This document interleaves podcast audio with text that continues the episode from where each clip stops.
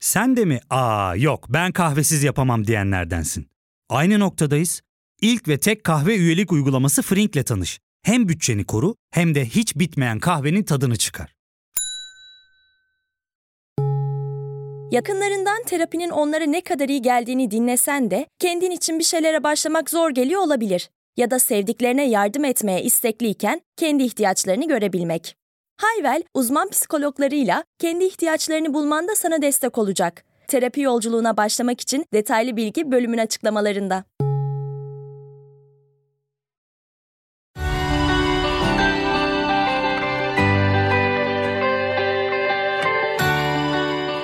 Merhabalar Trend Topik'in 5. bölümüne hoş geldiniz. Korona salgını yüzyılların atışması diyelim, bilim din tartışmasını yeniden gündeme getirdi. Bir yandan tabii gelişmeler var, çalışmalar var. Türkiye'de de çalışmalar var. Hemen en başta söyleyeyim. Profesör Doktor Ercüment Ovalı bir aşı üzerine çalışıyor. Ercüment Ovalı'nın özellikle altını çizmek istedim. Çünkü hani hem Türk bir doktor olduğu için bir de Ercüment Ovalı'nın ismini biz ta 2009'da Ergenekon soruşturmalarında duymuştuk. O dönem Ergenekon soruşturması kapsamında Ercüment Ovalı da gözaltına alınmıştı. Bu da önemli bir şey. Yani tarihe not düşmek açısından önemli. Şimdi Ercüment Ovalı ekibiyle beraber bir aşı çalışması yürütüyor. Dünyadan da gelişmeler var. Bakacağız bu tartışmaya. Yalnız bu tartışmaya başlarken özellikle anmak istediğim doktorlarımız var. Profesör Doktor Cemil Taşçıoğlu, Profesör Doktor Feriha Öz ve Doktor Mehmet Ulusoy'a bir teşekkür edelim. Bu üç doktorumuz da yaşamını yitirdi. Cemil Taşçıoğlu virüsle mücadele ederken yaşamını yitirdi hastalandığında COVID-19 kaptığında öğrencilerine benim üzerimde tüm deneyleri yapın demiş. Ruhu şad olsun, ışıklar içinde yatsın. Ee, Mehmet Ulusoy da mikrobiyoloji uzmanıydı. Kendisini de bu virüse kaybettik. Bilim şehitleri denebilir bu kişilere bu isimleri yad etmiş olalım. Şimdi bu aralar en sık duyduğumuz cümle şu salgından sonra hiçbir şey eskisi gibi olmayacak. Hakikaten öyle mi? Yani belki de abartılı. Çünkü günün sonunda şu anda bir takım önlemler alındı. İşte harıl harıl çalışan bir bilim dünyası var. Ama öte yandan da işte bunların hepsi bittiği zaman bir aşı bir ilaç bulunduğu zaman karantina kalktığı zaman belki de iki sene sonra bu günleri hatırlıyor olacağız, hatırlamıyor olacağız. Bunu bilmiyorum bile. Ama tabii şöyle bir şey var. Burada veba salgınına çok gönderme yapılıyor. Veba salgını işte 14. yüzyılda Avrupa'yı etkisi altına alıyor tamamen. E, ve veba salgını bir şeye neden oluyor. E, neden olduğu şey şu, kilisenin veba karşısında çaresiz kalması. Yani duayla kimsenin iyileşmemesi bir ışık yakıyor insanların kafasında ve sosyal bilimciler derler ki işte reform hareketinin, Rönesans hareketinin başlaması biraz da vebanın sonucudur derler. Şimdi tabi burada iki görüş var korona salgını ile ilgili. Bir görüş diyor ki Bilim dünyası bakın işte bu virüs karşısında çaresiz kaldı. Yine dine döndük, maneviyata döndük, dinin önemi anlaşıldı deniyor. Öte yandan kimileri de diyorlar ki tam tersi bakın dinin çaresiz kaldığı görüldü. Bilim adamlarının, bilim insanlarının eline bakıyoruz bir an önce bir aşı bulsunlar diye deniyor. Bu konuyla ilgili bir tartışma var. Türkiye'de de oluşturulmuş olan bir bilim kurulu var. İşte politika yapıcılara önerilerde bulunuyor bu bilim kurulu bu bilim kuruluna Diyanet de bir üye vermek istedi. Türk Diyanet Vakıf Sen Genel Başkanı Nuri Ünal'ın böyle bir önerisi oldu. Ben Nuri Ünal'la konuştum Sözcü TV için. Ama mesela önlemini alanda almış yani. Şimdi Almanya'sı, Kanada'sı da çatır çatır önlemler açıkladı. Tabii. Şimdi o başka boyutu. Ben şunu merak ediyorum.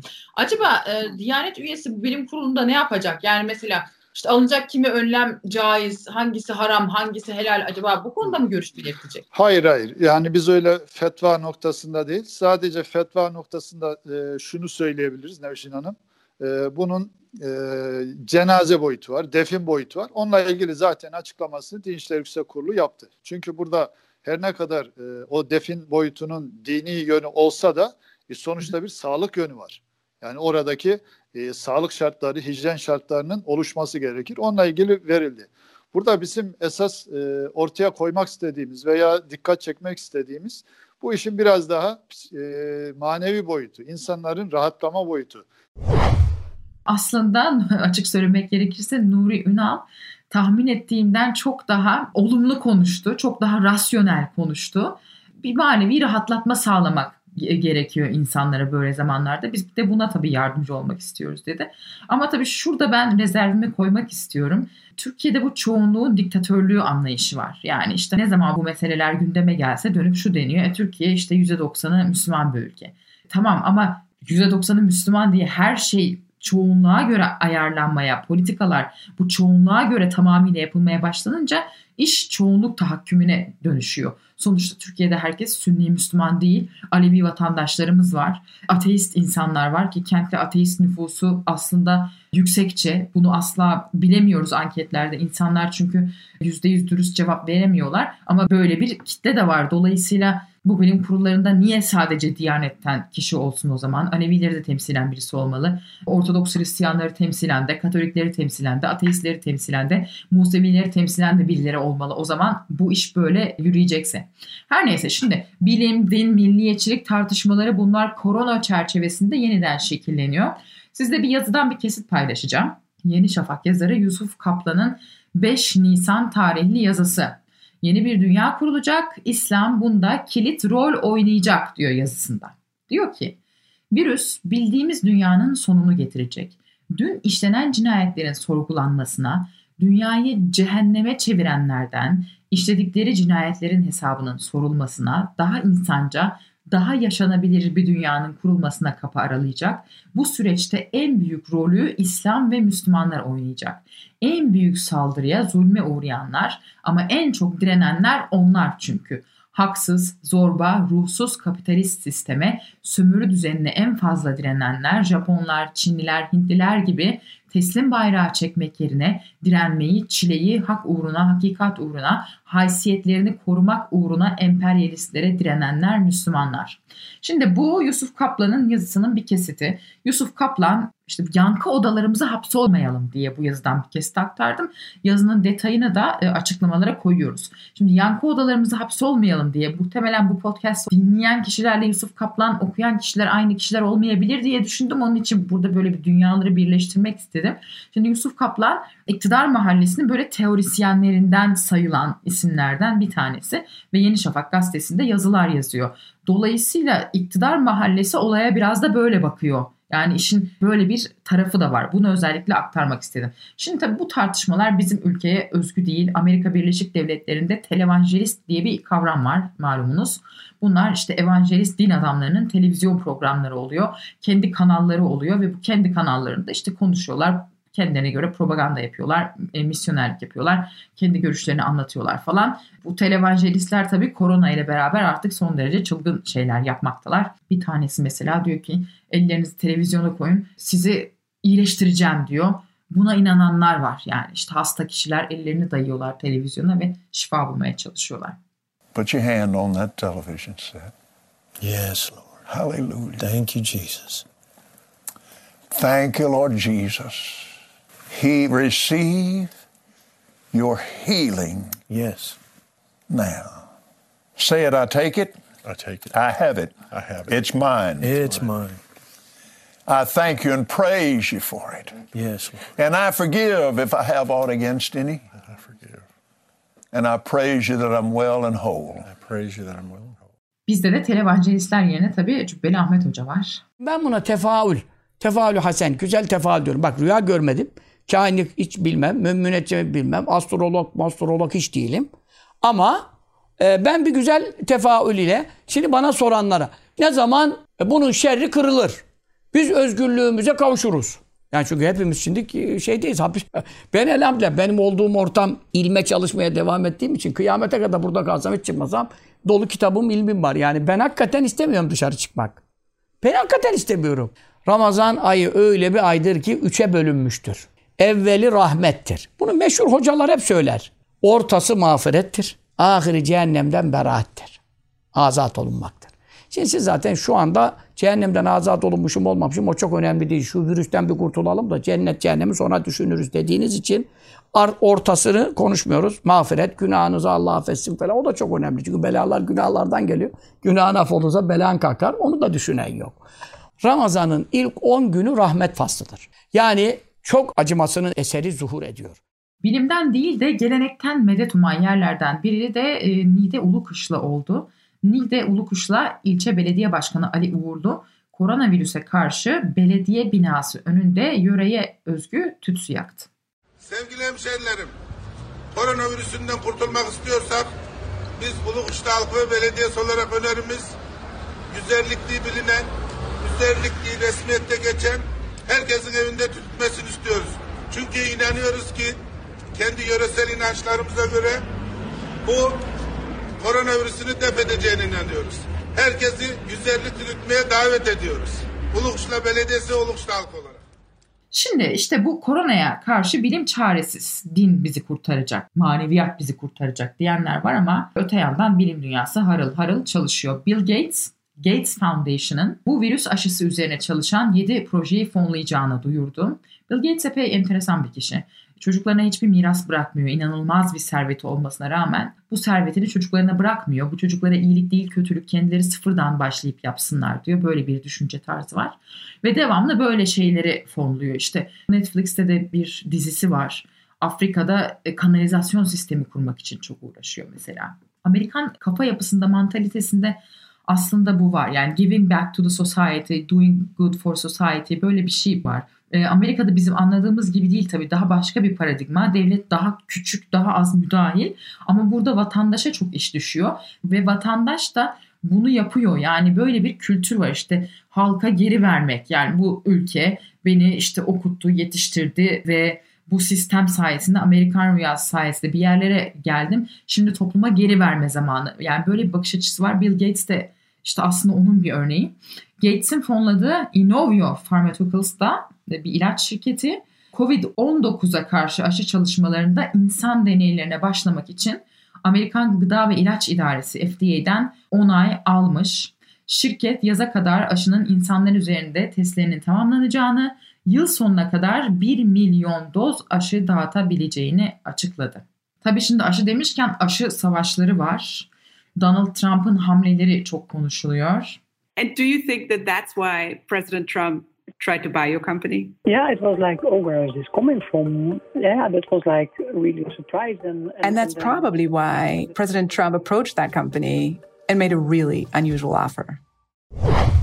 1 Nisan tarihli The New York Times'ın Daily Podcast serisinde Alman basınında çıkan habere göre Amerikan Başkanı Donald Trump'ın Alman CureVac şirketine tüm aşı çalışmalarına erişim isteği ve şirketin merkezinin Amerika'ya taşınması amacıyla 1 milyar dolar teklif ettiği haberi yapıldı.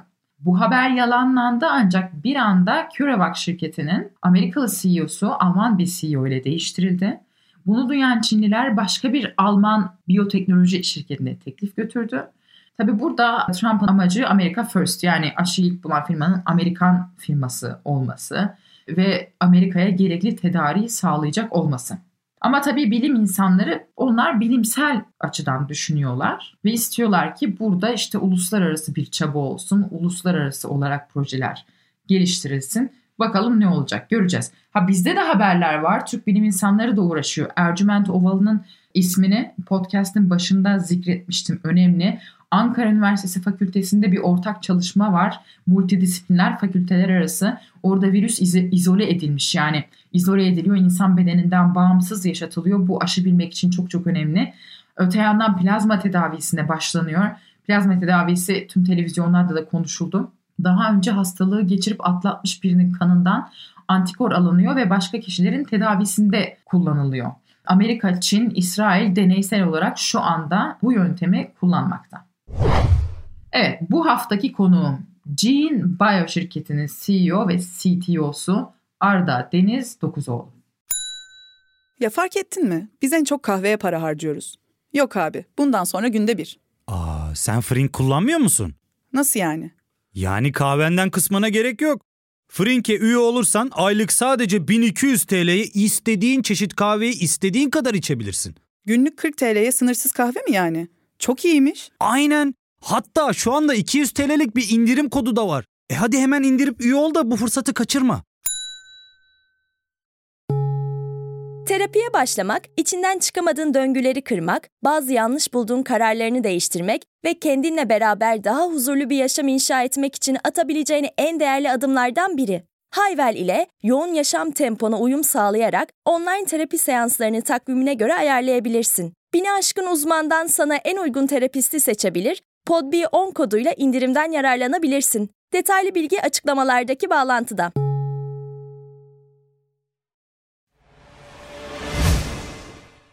Şimdi Arda ne yapıyorsunuz? Bir Türkçesi anlatır mısın kısaca öncelikle? Tabii. Şimdi bizim Gene Biyoteknoloji diye bir şirketimiz var. Ben sentetik viroloji diye bir alanda çalışıyorum. Virüs genetik mühendisliği yani virüsleri alıyoruz. Onların üzerinde genetik kodlarıyla oynayıp onları faydalı tedavi edici ajanlara çevirmeye çalışıyoruz. Hı hı. Virüs yani viral hastalıklarda aşı olarak kullanılabiliyor canlı virüsler. Bir tane böyle bir yazını okudum şey demişsin işte virüsü köleleştirmek falan. Ya da hücreyi hücreyi köleleştirmek demişsin değil mi? O hücreyi alacağız ona işte bir şey kodluyoruz hücrenin içine sonra insan vücuduna veriyoruz o hücreyi ve insan hayatını sonsuza kadar değiştiriyor hücre falan böyle bir şey.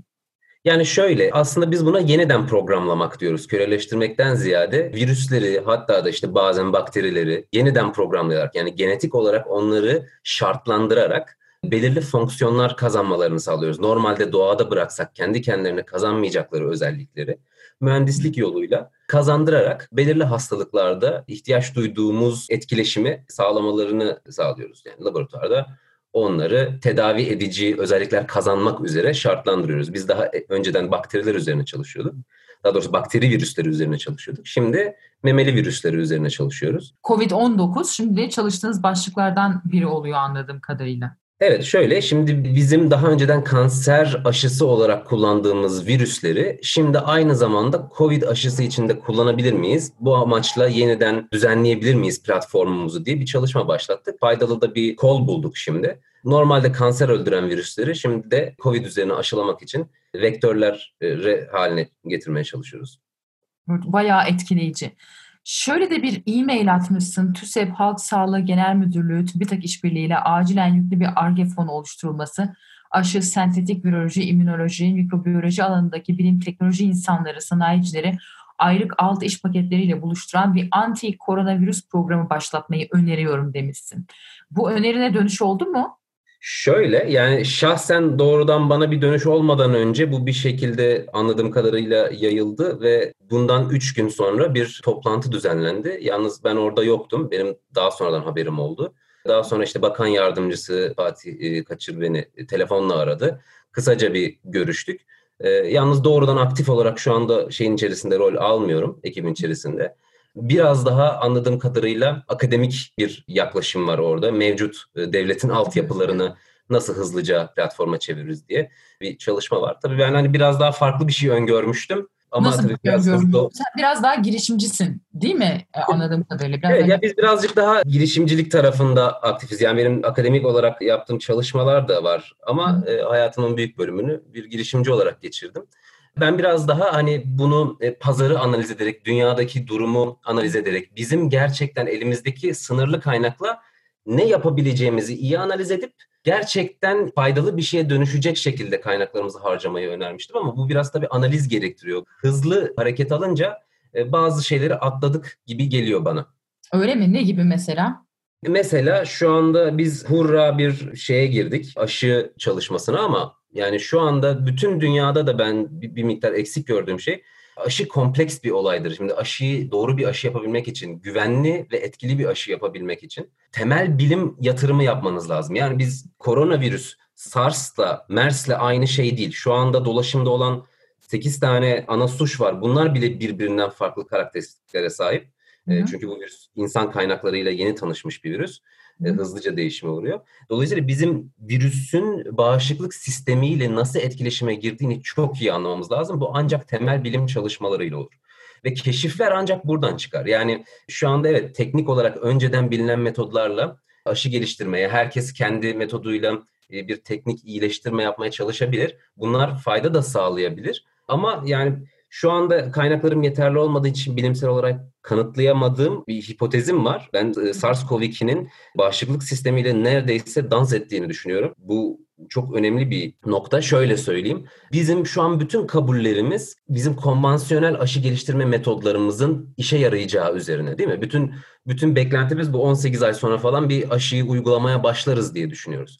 Ama bu meydana gelmeyebilir. SARS-CoV-2 immün sistemle sofistike etkileşimler kuruyor olabilir. 5 Mart'ta bir gönderilen Journal of Infection'a bir makale var. Çok enteresan. Yani devamı gelmediği için hani doğrudan e, şey diyemeyeceğim, doğru bir bilgidir diyemeyeceğim ama önemli, dikkat edilmesi gereken bir şey. E, mesela Güney Kore'de yapılan bir çalışma 55 hastadan inceledikleri hastaneden çıkan 55 hastadan iyileştikten sonra yani negatif olarak test edildikten sonra SARS-CoV-2'ye sonrasında bunlardan 5 tanesinin tekrar pozitif çıktığı ve hatta bunların 4 tanesinin semptom da gösterdiği ile ilgili bir makale yayınlandı. Şimdi bu oldukça tehlikeli. Neden? Yani bağışıklık sistemini alt edebiliyor ya da geçici süre bağışıklık sisteminden saklanıp tekrar çıkıyor olabilir. İlk kez mi böyle bir şeyle karşılaşıyor insanlık? Yani şöyle, bu setupta ilk kez karşılaşıyor. Yani SARS ve MERS biraz daha coğrafi olarak sınırlı virüslerdi. Hani görecede bağışıklık gelişen e, virüsler olduğunu düşünüyoruz ama bununla ilgili tam klinik verimiz de yok. Bir de şey var yani mesela HIV var, influenza var tamam bütün dünyaya yayılıyor işte her sezon geliyor influenza, HIV 10 e, yıllar boyu hastalarda kalıyor. Ama bunlar görece daha naif virüsler. Yani insan bağışıklık sistemiyle geçinen virüsler diyeyim. Bir şekilde beraber yaşamaya devam edebiliyoruz ama bu SARS-CoV-2'de yaşadığımız şey tahribat yapan bir virüs. Yani bu virüs öldürmenin üzerinde bir de yaşattığı hastalık tahribat veriyor. Sadece sağlık olarak değil, ekonomik olarak da. Yani biz bundan sonra hayatımızın nasıl devam edeceğiyle ilgili kesin bir şey söyleyemiyoruz. Yani tamam hadi geçti yazın 3 ay bağışıklık kazananlar bağışıklık kazandı. Ama eğer bizim doğal olarak kazandığımız bağışıklık daha önceki koronavirüsler gibi 3 ay sürüyorsa o zaman biz Ekim, Kasım ayı gibi bir daha böyle bir şeyle yüzleşmeye hazır mıyız? Böyle bir enfeksiyonla. Şimdi İspanyol gribini bilirsiniz. İspanyol gribinde yaşanan şey önce bir küçük salgın, arkasına gelen ikinci dalgada çok çok daha büyük bir salgın şey. Daha da büyüyor olabiliyorsun. Peki e, şunu soracağım. Bir de şu tartışma var. Hani bilim bu virüs karşısında aciz mi kaldı tartışması var ya. Bak işte bilimde buraya kadarmış diyenler var. Bu tartışmalara ne diyorsun? Şimdi burada yanlış algılanan şey şu. Bilim aciz kalmadı. Bizim bilime ayırdığımız kaynaklar aciz kaldı. Bizim bilim politikalarımız aciz kaldı. Bizim koordinasyon becerilerimiz ve sağlık sistemlerimiz aciz kaldı. Çünkü biz buna hazır değildik. Biz bunu bu kadar büyük etkiye sahip bir doğal afeti beklemiyorduk. Bunun için uluslararası bir organizasyonumuz yoktu. Yani doğrudan yaptırım yetkisine sahip, yerel politikalardan bağımsız olarak seçilip yürütülen, yönetilen, doğrudan bilim ve teknolojiyi finanse edebilen ya da yürütme yetkisine sahip bir uluslararası organizasyonumuz yoktu. Dolayısıyla da kapitalist ekonomik sistemimizin bize sunduğu fırsatlar dahilinde hazırlık yapabilen birkaç şirketin, birkaç enstitünün tamamen ne kadar hızlı ve verimli çalıştığına birazcık da şansa kalmış durumdayız. Bir de şöyle bir şey var ülkeler arası işte Trump gidiyor bir Alman şirketini satın almaya, aldırmaya çalışıyor daha doğrusu. İşte bu aşıyı ilk kim bulacak yarışması da var. Bu da dediğin yere geliyor anladığım kadarıyla. Yani e, bu bilime ya da sağlık meselesine uluslararası bir bakış açısı geliştirilememiş olması sorunuyla herhalde karşı karşıyayız diyebilir miyiz? Bak ben çok kalpten cevap vereyim buna. Şimdi biz girişimciler ve işte sektör olarak tam olarak kapitalizmin oyun kurallarıyla sosyalizmin sorumluluk birinci arasına sıkışıp kalmış durumdayız. Yani sermaye ile terbiye edilmiş bir ekonomi şu anda bütün dünyayı tehdit eden bir riskle boğuşmaya hazır değil. Çünkü bir rekabet ekonomisi var. Devletler de buna hazır değil. Yani bu aslında komple bir değişimin gerçekleşmesi gerektiğini söylüyor. Şimdi Trump'ın 1 milyar dolar şeyi inceledim ben yani 2 Mart'ta Beyaz Saray'da bir işte toplantı gerçekleştirmişler. Oraya katılan birçok firma var. Onları da daha detayına girebilirim ama Trump'ın yerine kendinizi koyun. Yani şu anda bütün dünyanın sorununu çözecek 5-6 tane şirket koşturarak önden gidiyor. Kesenizde de 100 tane şeftali var. Adam diyor ki bir tane şeftali verirsen deneyeceğim. Yani vermez misiniz? Verirsiniz. Adam da gider. Çünkü insanlığı kurtaracak yani orada ulus, ulusçu bir şey düşünmeyecek. Ekonomik sistemin içerisinde ne gerekiyorsa onu düşünecek. Ben bunun hani çok etik olmadığını düşünmüyorum. Yani bu siz bu ekonomik sistemi seçen biziz. Dolayısıyla gayet de olası bir durum. Bir de şimdi bu e, aşı firmaları arasında birkaç faz yaklaşım var. Bir tanesi işte bu bizim RNA aşıları dediğimiz. Bunların özelliği hızlıca piyasaya çıkabilmeleri. Yani çok hızlı hemen kliniğe hazır ürün verebilmeleri. Dolayısıyla da çok daha hızlı çıkabilmeleri ama bunlar etkinliklerini klinikte göstermiş aşılar değil. Dolayısıyla başarılı olup olmayacaklarını bilmiyoruz. Arkasına işte şeyler geliyor. Vektör aşılar yani başka virüslere koronavirüsün parçalarını taşıttığınız aşı yaklaşımları. Bunlar aslında biraz daha etkinlik açısından kuvvetli yaklaşımlar. Ama dediğim gibi yani biz koronavirüsü iyi tanımadan yapacağımız aşılar hem hastalığın seyrini kötüleştirebilir. Böyle bir risk var.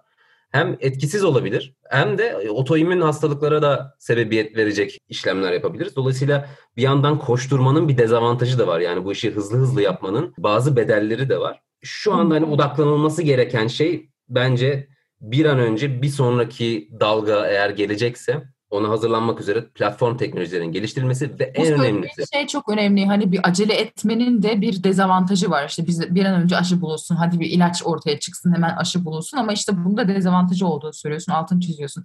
Peki bilim dünyasında ya da bu işin piyasasında, sağlık piyasasında diyeyim. Kökten bir değişiklik bekleyelim mi? Biraz başında ondan bahsettik. Mesela veba için derler ya tarihçiler biraz işte Rönesans reforma doğru insanlığı ittirmiştir veba salgını gibi. Şimdi bu Covid-19 da insanlığı bir yere ittirir mi ne dersin? mutlaka ittirecektir. Şöyle bir şey var. Biz ne, ne kadar ayılacağımıza bağlı. Şimdi sık sık şeyi de görüyoruz. Koronavirüsle birlikte işte devletlerin küreselleşmeden kaçınacağı, işte böyle biraz daha içine kapanacağı, sürdürülebilir hale gelmeye çalışacağı falan. Ama bu uzun vadede bana sorarsanız sürdürülebilir bir şey değil. Artık hani devletlerin koordine çalışmayı öğrenmesi lazım. Sağlık sistemlerinin de öyle, e, bilim ve teknolojinin de öyle. İlk başta değişmeyebilir. Biz bu dalgayla ayılmayabiliriz. Bir süre buna tepki verdikten sonra eski yaşantımıza dönebiliriz ama ikinci bir tokadı yediğimiz zaman bunun böyle kalma ihtimali yok. Yani bu virüs birazcık daha ölümcül olsaydı ya da işte 18 ay sonra beklediğimiz aşı gelmese ve 2 ya da 3 dalga daha aynı virüsü yaşasak mevcut sistemlerimizin dayanma ihtimali yok. Yani buna mecbur kalacağız zaten. Dolayısıyla baştan aşağı düşünmemiz gerekiyor bunu. Yani hani düşünmesek bile mecbur kalacağımızı düşünüyorum. Bir de şeyi söyleyeceğim. Aşıları geliştirme sürecinde de evet şey dedim hızlı gitmek bir dezavantaj. Bunun çözümü ama hızlı gitmemek değil. Bir kısım ekip ekiplerin hızlı giderken bir kısım ekiplerin de mutlaka temel bilim çalışmaları yapması gerekiyor. Ve yani mutlaka... o zaman bu yine uluslararası dayanışma ve uluslararası böyle beraber bir planlama sürecine itiyor o zaman ister istemez. Aynen öyle. Yani kağıttan ekonomiler çünkü ikinci bir afeti kaldıramaz yani. Bu bu apaçık görünüyor bence. Evet ona biz de dahiliz aslında evet. yani. Bizim de daha çok düşünüyor olmamız lazım belki. Ne olursa olsun. Şimdi daha önceki podcastlerimizde de bunu anlatmaya çalışmıştık. Ya burada Türkiye'de öyle bir şey Avrupa çöktü bak o çöktü bu çöktü falan diye aslında çöken e, çok da Avrupa değil. Yani Avrupa'da böyle bir kaynak var işte. En son Brüksel'de de Avrupa Parlamentosu'ndan da karar çıktı. Yani küçük ekonomilere bir para aktarımı söz konusu falan. Böyle biraz daha bizim gibi ortada kalmışların durumu sıkıntılı diye düşünüyorum ben. Bilmiyorum belki sağlık endüstrisinde de öyledir. E doğru yani bu iş birazcık şeye bakıyor, sermaye gücüne bakıyor. Yani eğer bu afete hazır bir ekonominiz yoksa, bir gücünüz hazırda yoksa, kendinizi zayıflaştırdıysanız herhangi sebeplerle mecburen de e, daha büyük bir zararla çıkıyorsunuz. Hani bu dalgada bizim için böyle ama 2-3 dalgada daha büyük ekonomiler de buna dayanamaz. Yani bu gerçekten şu anda biz şeyi fark ediyoruz. Yani bizim sistemlerimiz, politikalarımız, devletlerimizden çok çok daha güçlü bir şey var. Biz bir gezegenin içinde yaşıyoruz ve bu gezegenin doğal gerçekleri var. Ve aslında biz sürekli böyle bir illüzyon içerisinde yaşıyoruz. Şimdi biz gerçeklerle tekrar tanışmaya başladık. Neyin önemli olduğuyla şimdi tekrar ayılmaya başladık. Şey bile düşünün şimdi Ocak ayında koca bir kıta yandı. Yani biz... Avustralya yandı, Avustralya yandı doğru. Biz burada ah ah vah vah dedik. Ama şimdi virüste öyle olmuyor. Gezegenin çevresini dolaşıp evinizin içine kadar giriyor. O zaman bir anda ayılıyorsunuz. Bu öngörüsüzlük insanlığın en büyük hatası olur. O yüzden birazcık daha önden düşünmeye, hesaplamaya, hazırlık yapmaya ihtiyacımız var genel anlamda. Arda Deniz Dokuzoğlu çok teşekkürler. Ben teşekkür ederim. Evet, 5. bölümün de sonuna geldik. Trend Topik'i Spotify, Apple Podcasts, Google Podcasts ve tüm podcast platformlarından dinleyebilirsiniz. Yeni bölümde görüşmek üzere.